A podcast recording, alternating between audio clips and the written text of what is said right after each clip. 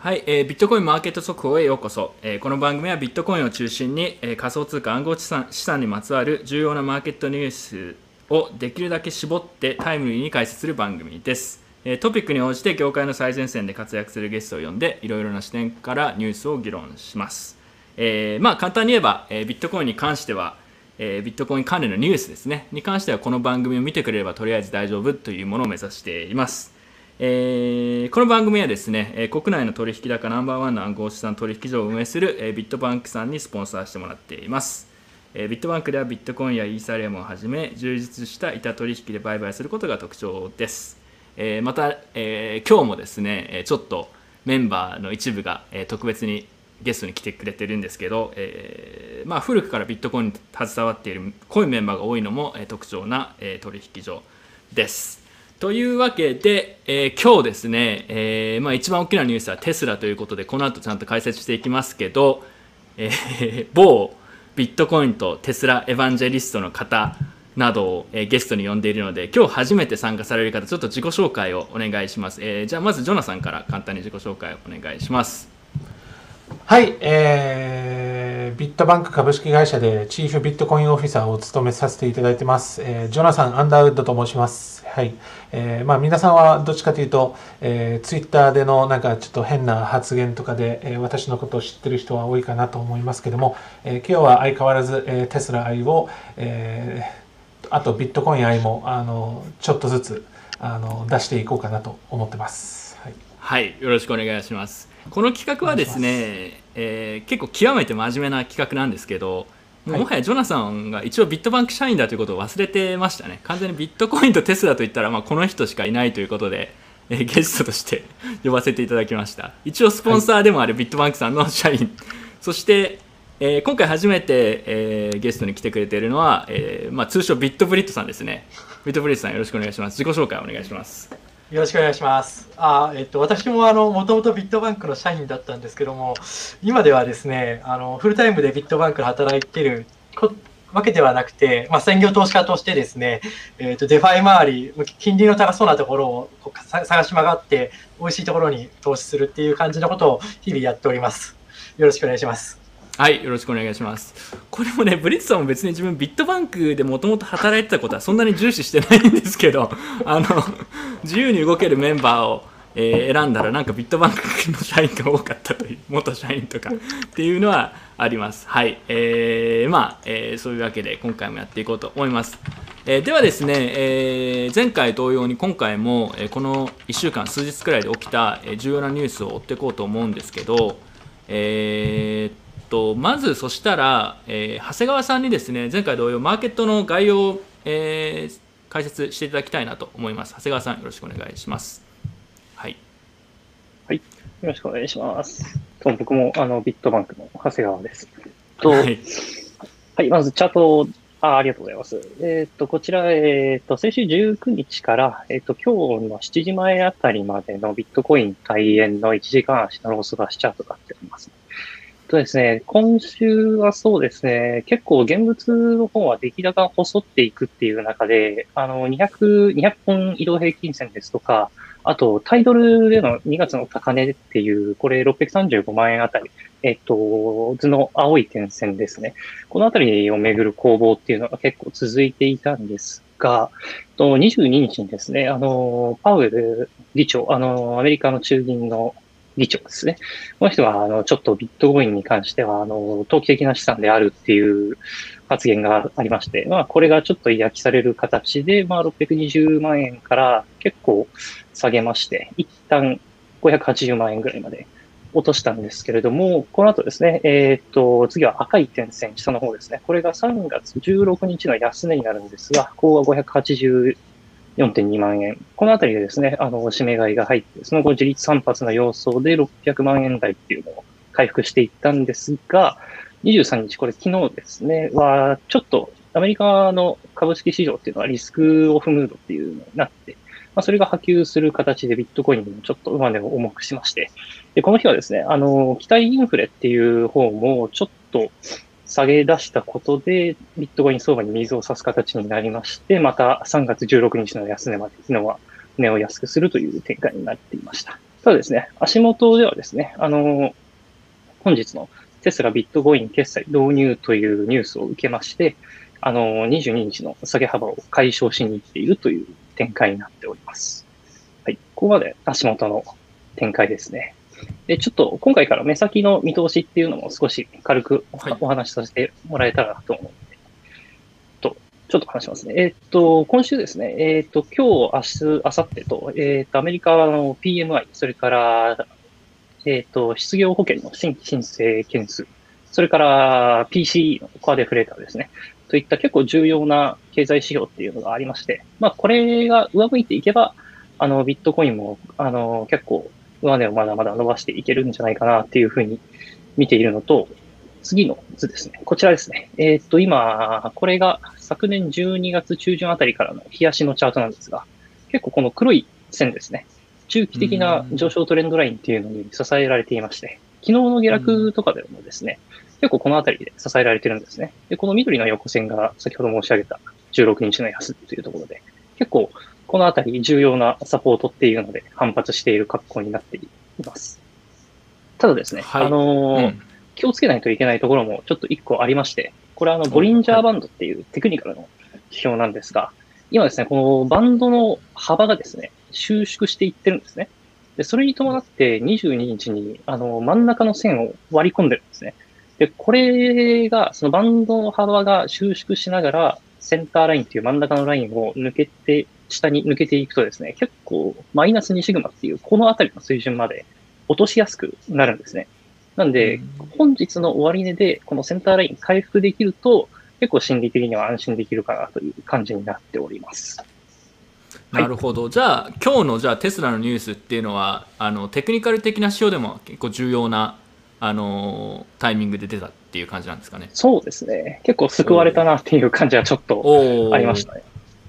なるほど。では、それがでも今日のメインのトピックなのでね、えー、ジョナサンもそれについて話したくてうずうずしているので、えー、このニュース早速では見ていきましょうか。えー、では、え、今も話一部出まして今日のメインのトピックなんですけどテスラが、え、ビットコイン決済に対応しましたというニュースが今日出てですねそれで結構ツイッターだったりとか、まあ、界隈盛り上がっていたんですけど、えー、ジョナサンこれ具体的に何があったのか、えー、解説をお願いします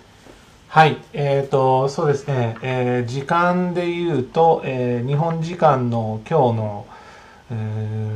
ー、何時でしょう6時、えー、5時か。5時ぐらいですよね。5時前か。5時前ぐらいに、えーと、アメリカの、えー、テスラのページの方で、えー、ビットコイン決済ができるっていうことを、えーまあ、判明したっていうツイートが見つかってで、まあ、実際にあのテスラの公式サイトに、えー、ビットコイン支払いに関する、えーとまあ、アナアナウンスというかその、えー、Q&A あの FAQ 的なあのよくある質問みたいなものが、えーと出てることが判明してで、まあ、あの実際に私の方で検証したらですね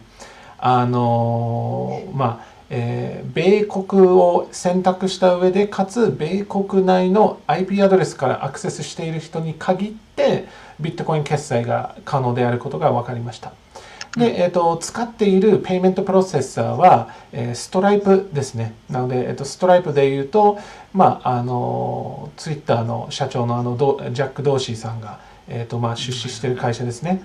であのまあストライプも非常にあのビットコイナーの中で、えー、まあビットコインフレンドリーな企業として、えー、有名ですけども、えー、そこを利用しているっていうところですね。で、えーと、それに加えて、まあ、あの今回は、え、北米のみあのアメリカのみ、え、ということなんですけども全世界は、え、いつですかっていう質問に対して、えーと、イーロン・マスクさんはツイッターで、え、全世界は今年以内えー、と言ってます。うん、でそこで、まあ、ちょっとあの私が、まあ、専門家として、えー、見ているところとしてですけどもあの、はい、自信を持って全世界と言い切ってるところが非常に面白くてですねあの、例えばですけどもあの大体そのまあえー、各国のレギュレーションとかで、まあ、例えばこの国でペイメントプロセッサーはもう法律的にダメとかあのそういうところもあったりするのであの全世界と言い切ってるっていうことはおそらくそういう payment processor ではなくてまあ、例えばですけども BTC ペイサーバーのようなもうあの独自であのビットコインを受け取ってビットコインのまま保有するというあのビットコインネットワークだけのもの payment process processor はやらない。でも、うん、あの直接自分でビットコインを受け取って、えー、車を納車させてあげてでもそのビットコインを、えー、自社で、えーと、保有するだけの、うん、えーと、対応になるんじゃないかなと思います。全世界に広まった時に。あじゃあイーロン・マスクはもう全世界でも今年中に対応するって明言してるんですね。明言してます。はい。僕はねあのあの台湾でビットコインを使ってテスラ買わなくてはいけないので台湾はいつ対応するんですかみたいなちょっと絡みをしてたんですけど。年内。年内ということですね、うん、はい。でも今までのスピード速かった速かったので年内って言っても結構早く入ってくる可能性はありそうですね。はい、まあそうですね。なのでおそらく多分あのまあ見た感じだとあのストライプのあの導入は非常に簡単ですね、まあ、いわゆるあのすごくドキュメンテーションがしっかりしてる API があってでそれはもう全部あの、 cryptocurrency のそのビットコインのノードの管理とか、えそういう部分は全部ストライプが、えやってくださるのであの非常に導入が早いんですね。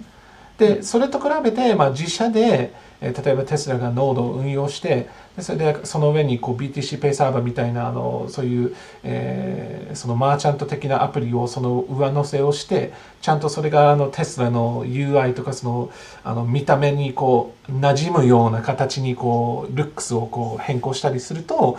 まあ、それはちょっと時間がかかるよねっていうところで、まあ、多分年内になってるんじゃないかなと思います。まあ、それで言えば、あの、もうビットコインの、え、購入に合わせてビットコイン使えるようにしますって、あの、明言したのが、まあ、結構前のように感じて、あんまりね、そんなに日数が経ってないんですよね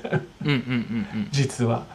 なので、あの、もうこんなに早く、そのテスラの規模の企業が、まあ、あのアメリカ限定ではあるんですけどもあの対応できたのが、まあ、やっぱりそういうあの自社でノードの管理をしないで済むストライプにまずは、えっと、対応させてそれはまああのコンプラ的な意味で、まあ、アメリカだけに限定した形でストライプをやって全世界に広めた時に、まあ、自社で用意した何かノード管理をする、えーまあえー、ソリューションでやっていくっていう戦略が、まあ、ちょっと目に見えてきてあのすごくワクワクしております。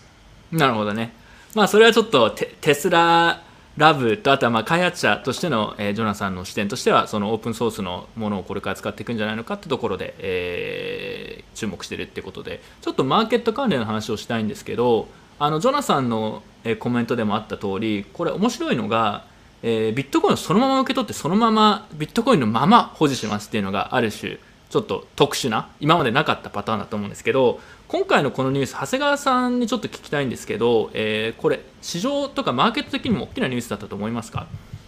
どうですかね？そうですね、まあ、やるって分かっていたことではあるので、まあ、そんなにこうこれで爆上げみたいなのはそんな想定はしてないんですが、まあ、やっぱり市場としては期待していた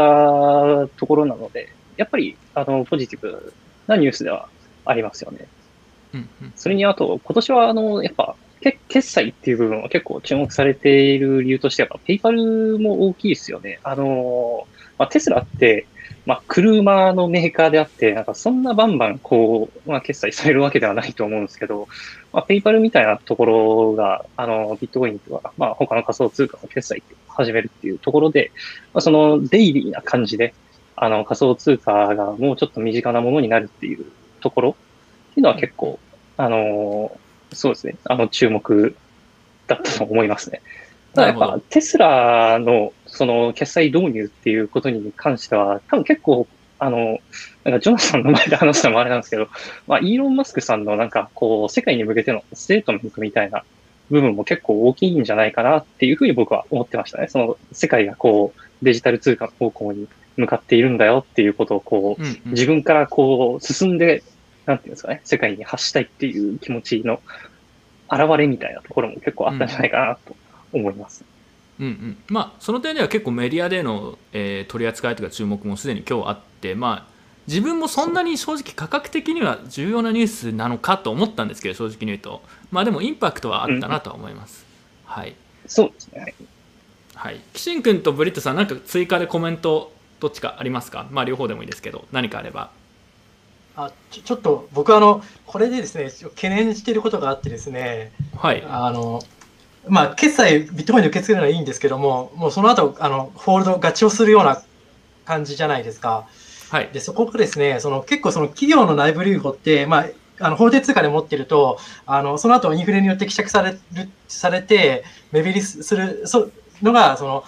え、そのまま持ってることの disincentive になって、でそしたらセキュリティに投資しようとかっていうふうになるわけじゃないですか。それをビットコインのまま持ってたら、そういうインセンティブ、 disincentive がなくなるから、もうとにかくビットコインで持っていけばいいじゃんってなって、あの経済政策とか、あと、そういったものがなんか効きにくくなるのかなっていうふうな懸念が、こういうのはですね、まあ、テスラ以外の企業もです、ね、どんどんこのやり始めたらですね、そういう懸念がちょっと僕の中であります。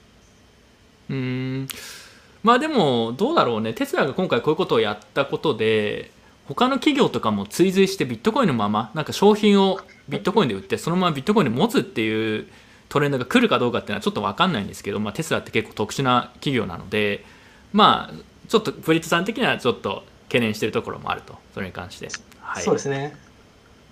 岸君何かありますか？なければ、ね、あの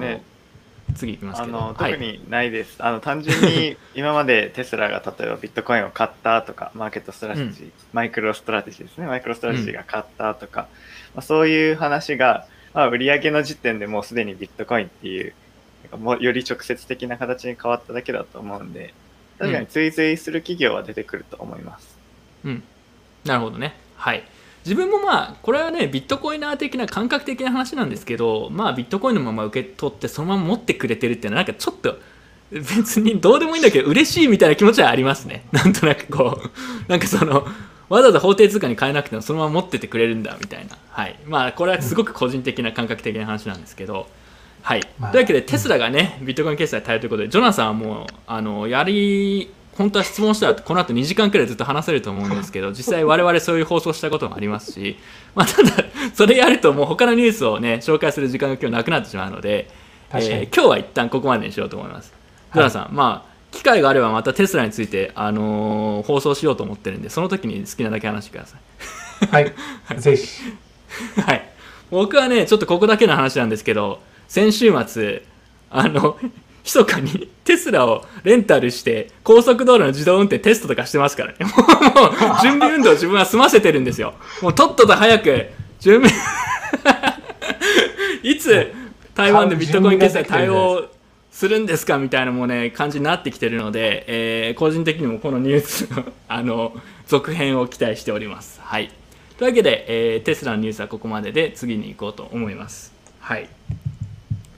えー、次ですね、えー、長谷川さんのチャートの解説の時にもちょっと出たんですけど、えー、フェデラルリザーブ、まあ、アメリカの中央銀行ですね、のパウエル議長が、まあ、ビットコインに比較的否定的な発言をするということがありました。ちょっとこれ、長谷川さんに、えまあ、ちょっと一部説明してもらったんですけど、何があったのかっていうのをちょっとだけ解説をお願いします。あこれ、あの、一番最初から話すとですね、えっ、と、22、20、あれ ?22 だっけ？な ?22、23か？うん。あ、まあ、なんか、この、えー、22の夜の発言か。えっ、と、国際、なんだっけな。まあ、ななんかフォーラムかなんかで発言があったんですけど、ごめんなさい、ちょっとどうせしちゃって。えっとですね、文脈的に言うと、その法定通貨だったり、あとはデジタル、あの、中央銀行のデジタル通貨ですね。まあ、こういったものを、こう超えていくようなものになるのかっていう、まあ代替するものになるのかっていう、うん、あの、議論の中でされていたもので、まあ、そのパウエルさん的には、まあそのビットコインっていうのは、あの価値が何も担保されていないっていうところ。と、あと価格の変動が激しいっていうところで、まあその価値の保存手段としてはあまり有用ではないという発言があって、うん、まあその上で、やっぱりビットコインっていうのは今、投機的な資産であるという発言があった形なんですね。まあ、僕も、この発言って特に新しいことではなくて、以前もその、パウエルさんだったり中銀の人がこれ発言することあったんで、この発言でそんな下げるのかっていう正直な印象もあったんですけれども、まあ、やっぱり、あの、まあ、重要、重要な人の発言っていうところで、まあ、マーケットが動いちゃったのかなっていう形ですね。ただですね、まあ、これ、全部が全部発言の内容がネガティブだったかっていうと、そういうわけでもなくて、この後に、あの、ビットコインはどちらかというと、あの、法定通貨ではなくて、ゴールド、金ですね。金を、こう、代、あの、代替するものになってくるみたいな発言もされているので、まあ、こう、ビットコイン自体に、あの、ネガティブなわけではないっていう感じですね。まあ、その基軸通貨であったり、法定通貨っていうものをリプレイスするかっていうと、そうではないというだけの話ですね。はい。まあそうですね自分も実はこれこれについて昨日自分自身で動画ちょっと上げて話したんですけど正直あんまり新しい目新しいことはなくてあんまり重要なニュースでもないかなっていうのが正直なところですなんか短期的にちょっとそのマーケット動いたみたいなのありましたけど、えー、まあそんな前から言ってたことなので、うん、全然そんな重要なことではないかなと思います。他の人でなんかこのパウエルさんの発言でちょっと思ったこととかコメントとかありますか？なければもうすぐ行きますけど、F はい、FRB がすごい大量の金を持っていることを自覚した上で金をリプレイスするものって言ってるのかなっていうところがちょっと気になりましたね。うん。まあ、そうですよね、ビットコインは金のリプレイスというか、まあ、金の代替になるみたいな発言があったんですけど、まあ、中央銀行も結構金買いためてますからね、うん、なんかちょっと矛盾というか、ちょっとしたなんかアイロニーを感じるところはあるなとは思いますね。うんまあそれくらいですかね。以外も、はい、パウさん以外の FRB メンバーもこういう発言されたりしてるんですよね、実は。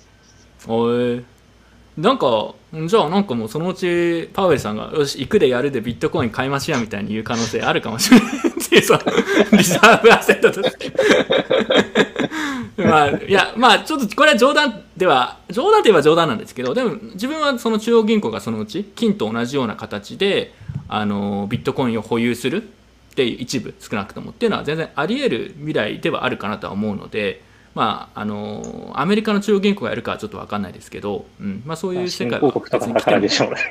うん、来ても驚きではないなとは思います。はい、というわけで、えー、まあこれはそんなに長期的には重要なニュースではないのかなと思うのでとりあえずここまでにして次のニュースいきましょう。えー、次はい、ブリットさんの一押しニュースですね。ちょっとブリットさんらしくて個人的にはいいなと思ったんですけど、えクリプト .com が NFT プラットフォームをローンチというニュースがありました。まあ、ご存知の人も多いと思いますけど、今 NFT すごく、えー、ブームになっていて、えー、結構メディアでの紹介とかも多いんですけど、これブリットさん、ちょっと解説お願いします。はい。そもそもクリプト .com ってななんだって話なんですけども、まあ、昔、あの、なんですかね、あの、デビットカードの運営をやってたところなんですけど、それがリブランドして、あの、なんか N、あの、F、FX、FTX とかバイナンスみたいな取引所をやり出したのがこのクリプト .com なんですよ。だから実質バイナンスや FTX みたいな取引所だと思って大丈夫です。そういう、それがですね、あの NFT プラットフォームをローンチしたということで、でこれ NFT プラットフォームっていうと何かその、あの、なんだろうな、その NFT のトークンを売買できるようなプラットフォームを想像するかと思うんですけど、ちょっとそういうのとは違ってて、あの、なんか、あの、スポーツ選手とか、スポーツのチームとか、あとアーティストとかが、そこでなんかこう、スポンサーを募るような形で NFT を販売できるような感じのプラットフォームっぽいんですね。で、あの、今一番その中で推してるのが、あの、F1 チームにアストンマーチンっていうのがあるんですよ。そこの、あの、NFT をあのゲットできるっていうのを推してるんですよ、このプラットフォーム上で。で僕は思ったんですけど、先日僕ですね、あの日本でスーパー GT っていうあの F1 じゃなくて、シャンシャベースのレースをする、えー、っと、なんか大会があるんですけども、レーシングの大会が。で、そこであるチームで僕スポンサーしようと思ったんですけど、そのスポンサーの報酬がですね、あの初音ミクのフィギュアくれるってことなんですけど、別に僕いらないんですよ。で、あのなんでかっていうと、かさばるからですよ。場所取るから。別にいらないの、いらないけど、でもそれが NFT だったら、あの、まあ、それ希少性も担保されるし、なんか報酬としてもらって嬉しいし、まあ、非常にその形として今後その、なんだろうな、そういうスポンサーの報酬の体あの仕組みとして新しい可能性があるんじゃないかなっていうふうに思ったわけですね。なるほど。はい。でなので、この、このクリプト .com の NFT プラットフォームですね、そういうふうな感じで、なんか、そういうふうな、あの、新しい可能性があるというふうに思って、今回取り上げました。なるほど。じゃあ、なんかスポンサーの報酬として、なんか NFT とか記念品みたいな形でもらうような展開が今後もあるんじゃないのかっていう、まあ、考察ってことですね。簡単に言うと。そうですね。はい、その通りです。自分はないと思いますね。それ それに関して言うと、まあ、結構かなり一時的な特に NFT ってその価格を維持するのが非常に難しくてもらう方からしても、まあ、その大したものじゃなければいいと思うんですけどあの特に大きな金額のものを NFT でもらうっていうのは非常に怖いですし自分が逆にスポンサー側だったらちょっとそれは嫌だなという気が正直に言うとします。他のメンバーなんかこのニュースに関わらずでもいいんですけど NFT 関連で最近の動きで何か思ってることとかあれば、えーコメントをお願いします。ジョナサンとかね NFT のブームとかどう見てるんですか、まあ、興味なさそうだけど。テスラが NFT やるって言ったらどうするんですか？うん、まあ、あのー別にやってもらって大丈夫ですけど、あのーなんていうのかな、なんかこう、なんか目的と手段を入れ替えてる感じがやっぱありますね。うん、あの、まあ、NFT がすごいかって言われると、まあ、えー NFT は、まあ、例えばゲームで言うと、こう、アイテムとか、まあ、いわゆる何か属性を持つ、まあ、JavaScript でいうオブジェクト的なもの、えーなんですけど、それをじゃあ、あの、MongoDB のなんかエントリーじゃなくて、SQL のあのエントリーじゃなくて、なんか、イーサリアムで管理ができると。所有の移転とかができるっていう、じゃあ、そのプラスを活用した何かが出てきてるのかっていうと、まあ、掘り下げてみると、まあ、I まあ、マシなもので言うと、まあ、あの IPFS になんかこう、ものをの載せたりとかはしてるんですけど、じゃあ IPFS でずっと持続されるのかっていうと、まあ、あのそうでもなくてあの、あなたが NFT で買ったものが、まあ、いずれ消え去っていってしまうかもしれない。っていう現状なので、まあ、あの今後、まあ、そういう課題がどんどん解決されていくんじゃないかなと思いますし、あのイーサリアムだけじゃなくて、他のプラットフォームでもあの NFT はまあどんどん活用されると思うんですけども、まなんかこう、斬新なものであるっていうよりかは、なんかこう、まあ、ブロックチェーンの上でデータを扱う上のあの必然的なやり方の一つでしかないかなと思います。まあつまり例えば今そのデジタルアート的なもので NFT 化されたアート、まあ、JPEG ファイルみたいなものが、例えば1億円の価値とかで売買されてるとかっていうのはちょっとそそれはやり行き過ぎなんじゃないかっていう認識ですか？まあ、まあそんなこと言うとね、あのポケモンカードのめっちゃレアなやつをなんかね、海外でなんかすごい、あの、なんか、なんか売買してる人もいますし、その人たちに対してさ、なんかそんなさ、なんかそのポケモンカードのために、なんか何十万円とか払ってるお前がおかしいって言ったところで、それは別にその人の自由だから別にいいと思うんですけどね。うんなるほど他の人あどうぞなんかありますか？ただまあ、自分、自分は、自分は買わないんですけどね。うん。うんなるほどなるほどえー、まあ他のメンバーブリットさんでもいいですけど何か、えー今の議論でコメントとか追加があればお願いします。NFT 前回 NFT の話は全然しなかったんですけどまあ結構やっぱりここ最近のテーマですからね重要な。まあ、ああれあれですよ、あの多分東さんがあの考えているのは、あの本当にあのハシマスクとかのあのなんか、ちょっと気味の悪い絵が数百万とかでボンボン売り買いされてるような世界だと思うんですけど、僕が想定してるのは、あのそのまあ、ささっき出したその GT カーのレーシングのスポンサー料では数千,、うん数千万、多分でも数万円で、そういうののお礼として、まあ、こういうの、だから買ってる方も別になくなってもいいぐらいだと思うんですよ。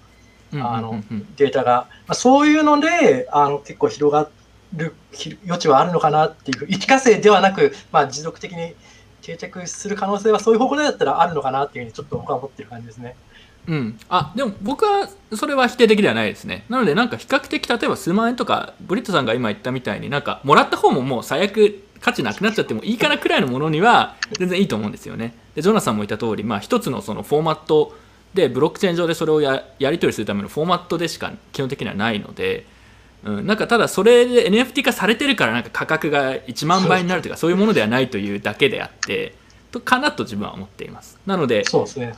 マーケット関連の大きな話で言うと自分はだからこの今のブームっていうのはさすがにあのオーバーハイプだなと hype まあ。がす過ぎてるなっていうとこですぐ冷めるだろうなとは思ってます。まあでも昔で言うと、あの、ほら、ブロックチェーンブームあったじゃないですか。で、その時に全く関係ない、なんかこう、飲料メーカーが、名前をブロックチェーンに変えるだけで株価がなんか5倍に上がったっていう ありましたね。ロングアイランドブロックチェーンです、それと、それと全く一緒ですね。はい。はい。まあ自分もそう思います。だから、まあ、そういうサイクルがあって、まあ、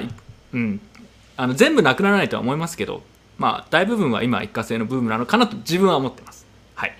というわけで、えーまあ、NFT についてはまた何かニュースがあって重要なものがあれば、えー、紹介しようかなと思います。じゃあ最後、あのー、まあ、サクッとなんですけど、えー、FTX のね関連のニュースなんですけど FTX っていう海外の、まあ、著名な取引所の一つがあるんですけど、えー、そこがですね NBA のアリーナの命名権を、えー、買収しようとしてるんですかね、ちょっとこれ、どういうニュースでしたっけ、はい、これ、ニュースの内容としては、えー、NBA のマイアミヒートのアリーナをの命名権をあの FTX が、まあ、スポンサーになろうということで、FTX アリーナにしようっていうところで、もうなんか話はまとまってて、あとはその自治体の承認、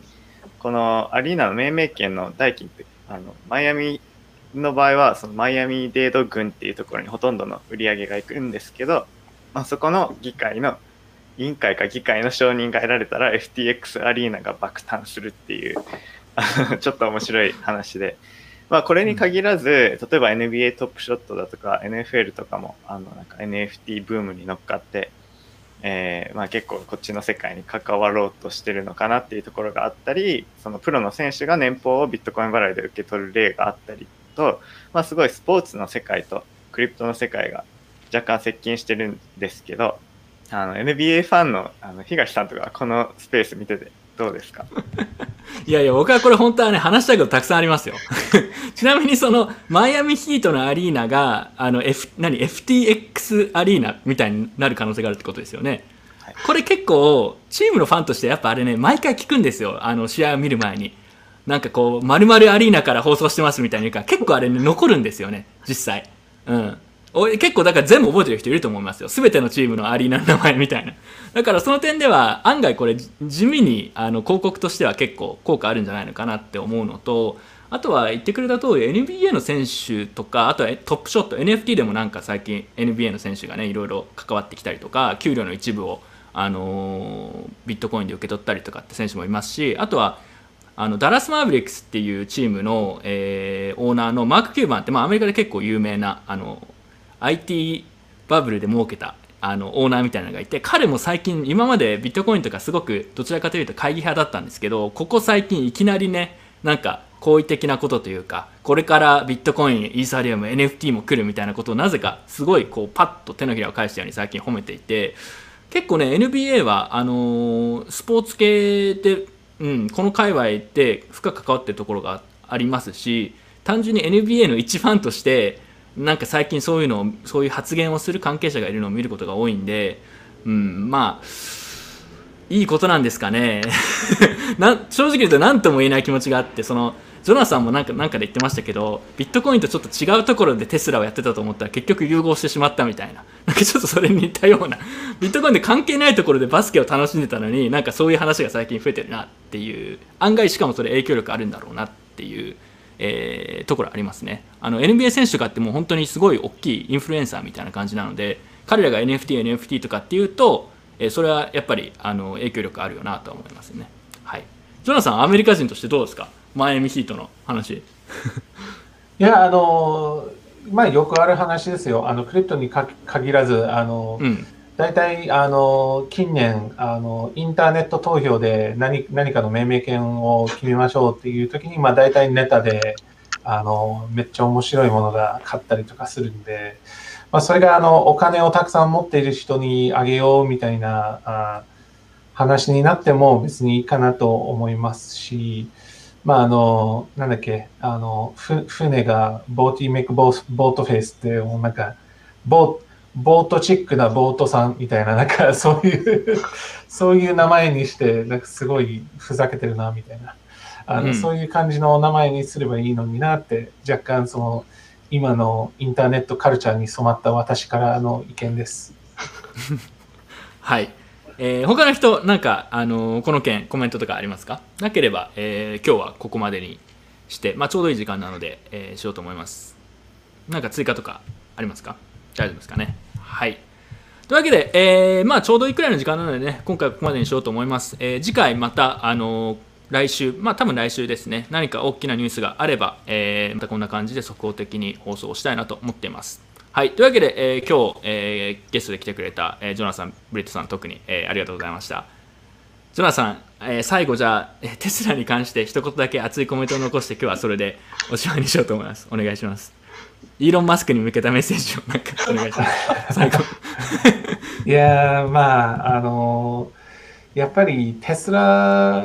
の今後がやっぱ、あの、すごく楽しみなので、あのーまあ、今はちょっとね、あのー一般大衆のその日本人にとっては、まだちょっとね、あの、高値の花というか、あの、なんじゃそれみたいな、えー車になってるんじゃないかなと思いますけども、あの、どんどんね、あの、低価格の、あの、軽自動車とか、あの、なんか変な形をしたトラックとか、あの、いろんなものをこう出してきて、どんどんこう、あの、まあ、日本人にとってももっと普通の存在になってくるんじゃないかなと思うので、まあ、あの、その際はぜひ私の紹介コードを使ってください。はい。ジョナサンの紹介コードがね、ジョナサンのツイッターのプロフィールに貼ってあるので、はい僕はそれを使いますよ。はい。というわけで、ぜひぜひ。はい。というわけで、えーまあ、今日のメインのトピックは、えーテスラがビットコインの、えー決済を受け付けたということで、えーその影響などについて話しました。では、えー次回また、えーよろしくお願いします。では。